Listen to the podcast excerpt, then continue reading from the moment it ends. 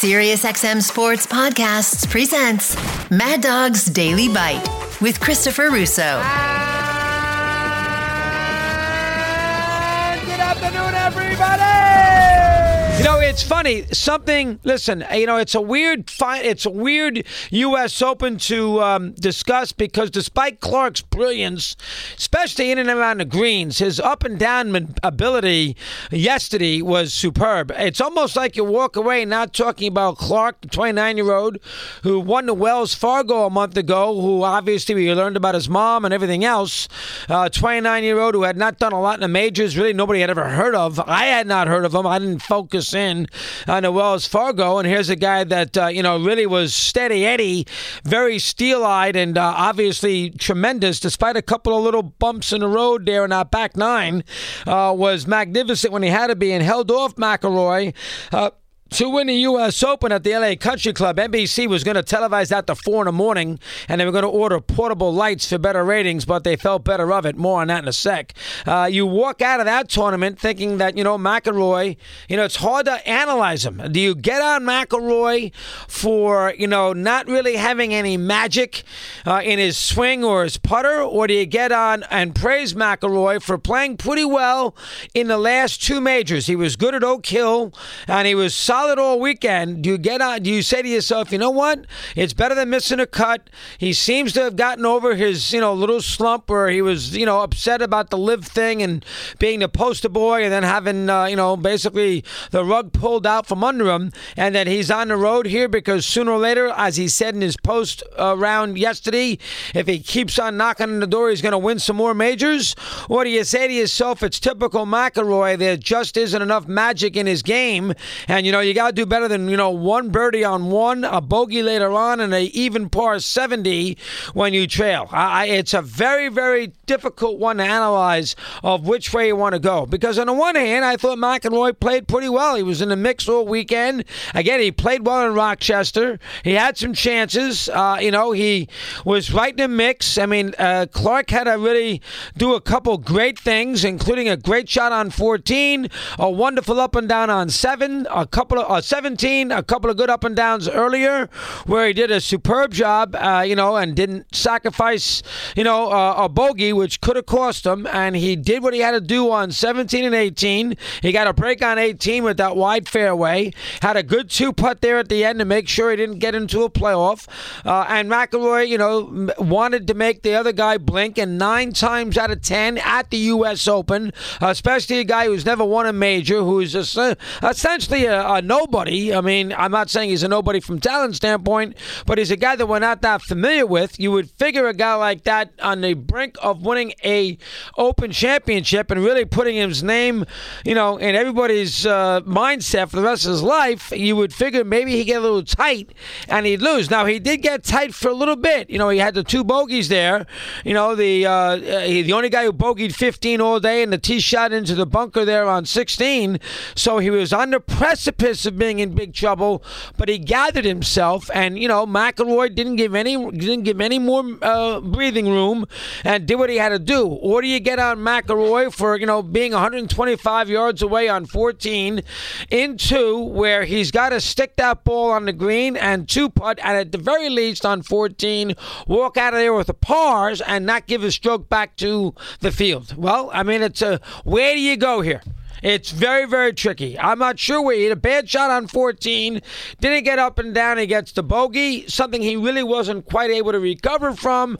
But Clark also had to do some nice things here in the last four or five holes to make sure that he wasn't in the playoff. Up and down on 17, two putt on 18, a great second shot on 14 right after McIlroy had bogeyed to get his birdie. I mean, and the good two putt. It's really of where you stand. Uh, I am impressed that McIlroy was able to play so well. I mean, he played well. I mean, you can't, you should, nine under par. He did a good job.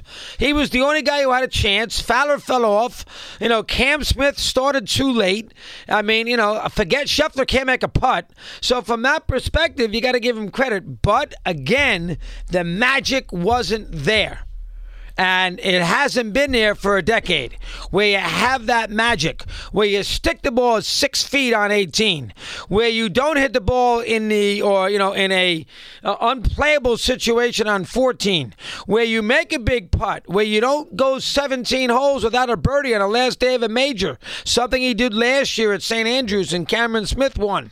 I mean, so, or do you go with the idea that he's playing better? Seems like he's over the LIV PGA Tour stuff. He had a good back end here. These last two majors, he's been on top of it. He's done a nice job.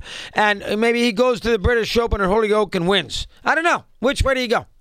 It's a tricky argument.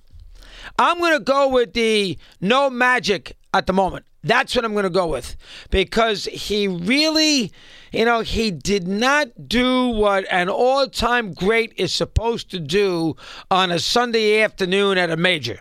A Sunday afternoon at the major, when a guy is right there to win, he's got to shoot three, two, three, four. He's got to shoot a 68. He's got to shoot a 67. He's got to be under par and steal the tournament. The tournament is there to be stolen. Fowler falls off of the 75. Clark doesn't go run away and hide when he's 12 under. Nobody else is in the mix. Scheffler can again make a six foot putt. Dustin Johnson, no. Cameron Smith too far behind before his three under in the back nine on Sunday. And that is the opportunity for McIlroy to go out there and steal the tournament and win his fifth major. He didn't do it. Now, again, you're right as he said after, if you keep on knocking at the door, and he's young, he's not like he's 50, you keep on knocking at the door for the next seven, eight, nine years, you know, that's essentially, if you play eight years, that's 32 majors. If you put yourself in a position to win half of them, uh, 16 of the 32, you, you know, luck says you'll win two or three. Luck. Luck says if you put yourself in a position to win 16 of the next 32 times, you might win three. You know, a guy like Clark's not going to get up and down on 17. He's not going to two putt 18. You know, the the weight of the world would be on him. The moment's too big. You would think that if you put yourself in that situation, that very well could happen. You would think. But we've been saying that for a while now with McIlroy. He doesn't make any putts. I know he made that par putt there, which was important, whatever hole that may have been, 17, uh, when he was in the fairway, the left fairway. Was that it? Or was it 16? He made that huge putt there for par. I understand that, you know, he, you know, the putts are rimming out. I get it. They're online. It's not going in. I understand that. But that's the difference between all time greatness and very, very good. Those putts drop if you're an all time great. Those putts do not drop if you're not an all time great. And right now, for McIlroy, you know, listen, he's massive off the tee. I mean, he hits 370 yard tee shots, you know, basically uh, by hook or by crook. He just bashes the ball right on line. You know, I mean, he's he's superb there. He's got an unbelievable long game, uh, but I, he doesn't seem to make enough putts. That's the argument I would make. He doesn't. And again, I don't want to take anything away from Clark. Maybe Clark turns out to be one of the most steadiest players you do. He's only 29. Maybe Clark turns out to be one of the steady players you've ever seen. He's won two majors. Sometimes you unlock the vault for one. All of a sudden, you win three or four in the next five years. I mean, it's not impossible. I mean, he's good enough. I mean, he had nerves of steel in big spots. He did have a little room to play with with the back-to-back bogeys, but he was. I mean, he has a great two putt on 18. I mean, he has 60 feet. He easily could have three putt that. Easily. Easily. And he didn't. So we give him credit for that. So yeah, he did a good enough job there, Clark. He was in the mix the whole weekend. It's not like he came out of nowhere.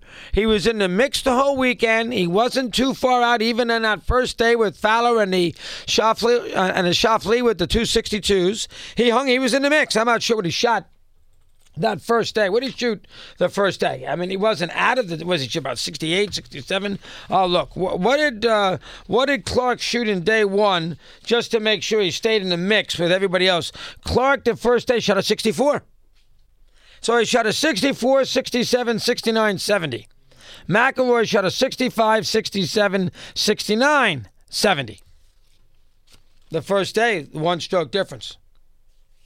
Listen, do I love the golf course? I like the golf course. I think the issue I have with the golf course is there's nothing there on 16, 17, and 18. It's hard to, you know, you're not, there's not a lot of birdie holes. So as a result of that, it becomes tricky because you're only going to be able to win the tournament if you're behind. If the other guy bogeys, you, you know, it's hard to birdie those. It's hard for a birdie on six. I mean, it's 500, 500, 500. There's 1,550 yards of, of acreage on those last three holes. So to birdie one of those three, you know, to try to make a comeback is very, very difficult. And I know Scheffler on Saturday uh, went, you know, uh, eagle birdie two three. I understand that, but still, I mean, he, he you know he hit it in from the middle of the fairway uh, with the eagle. Uh, it's it's very difficult. So that's an issue you'd have with the golf. Plus, there was nobody there. I know they wanted to cap the attendance. There was nobody there. Nobody. Nobody and it's a course you were not that familiar with. It didn't have, it, it, it's the kind of layout that does not lead to drama, is the best way I would explain that course. You know, the back nine of Augusta leads to drama. You get a tough par three with water. You can get a hole in one on 16 as well. Uh, obviously, you got the two par fives. That doesn't have a lot of drama there on that back nine. It's tricky. 15 is an interesting little hole, but it's tricky in 16, 17, and 18. But whether it was drama, uh, you know, that was lacking for the tournament, and the tournament was a good tournament. I mean, was it an all timer? No. There was no ebb and flow to it. You know, it wasn't like Clark came out of nowhere, lost the lead, regained it. You know, he was in front the whole way. Fowler never put a charge in, but it was a good tournament. It's a good, solid tournament. But the essence of the tournament is not the guy who won it, it's about the guy who didn't. Rory. Want more Chris Russo? Listen to Mad Dog Unleashed weekdays from 3 to 6 p.m. Eastern on Mad Dog Sports Radio, Sirius XM Channel 82. Mad Dog's Daily Bite is part of the Sirius XM Sports Podcast Network. If you've enjoyed this episode and want to hear more, please give a five star rating and leave a review. Subscribe today wherever you stream your podcasts.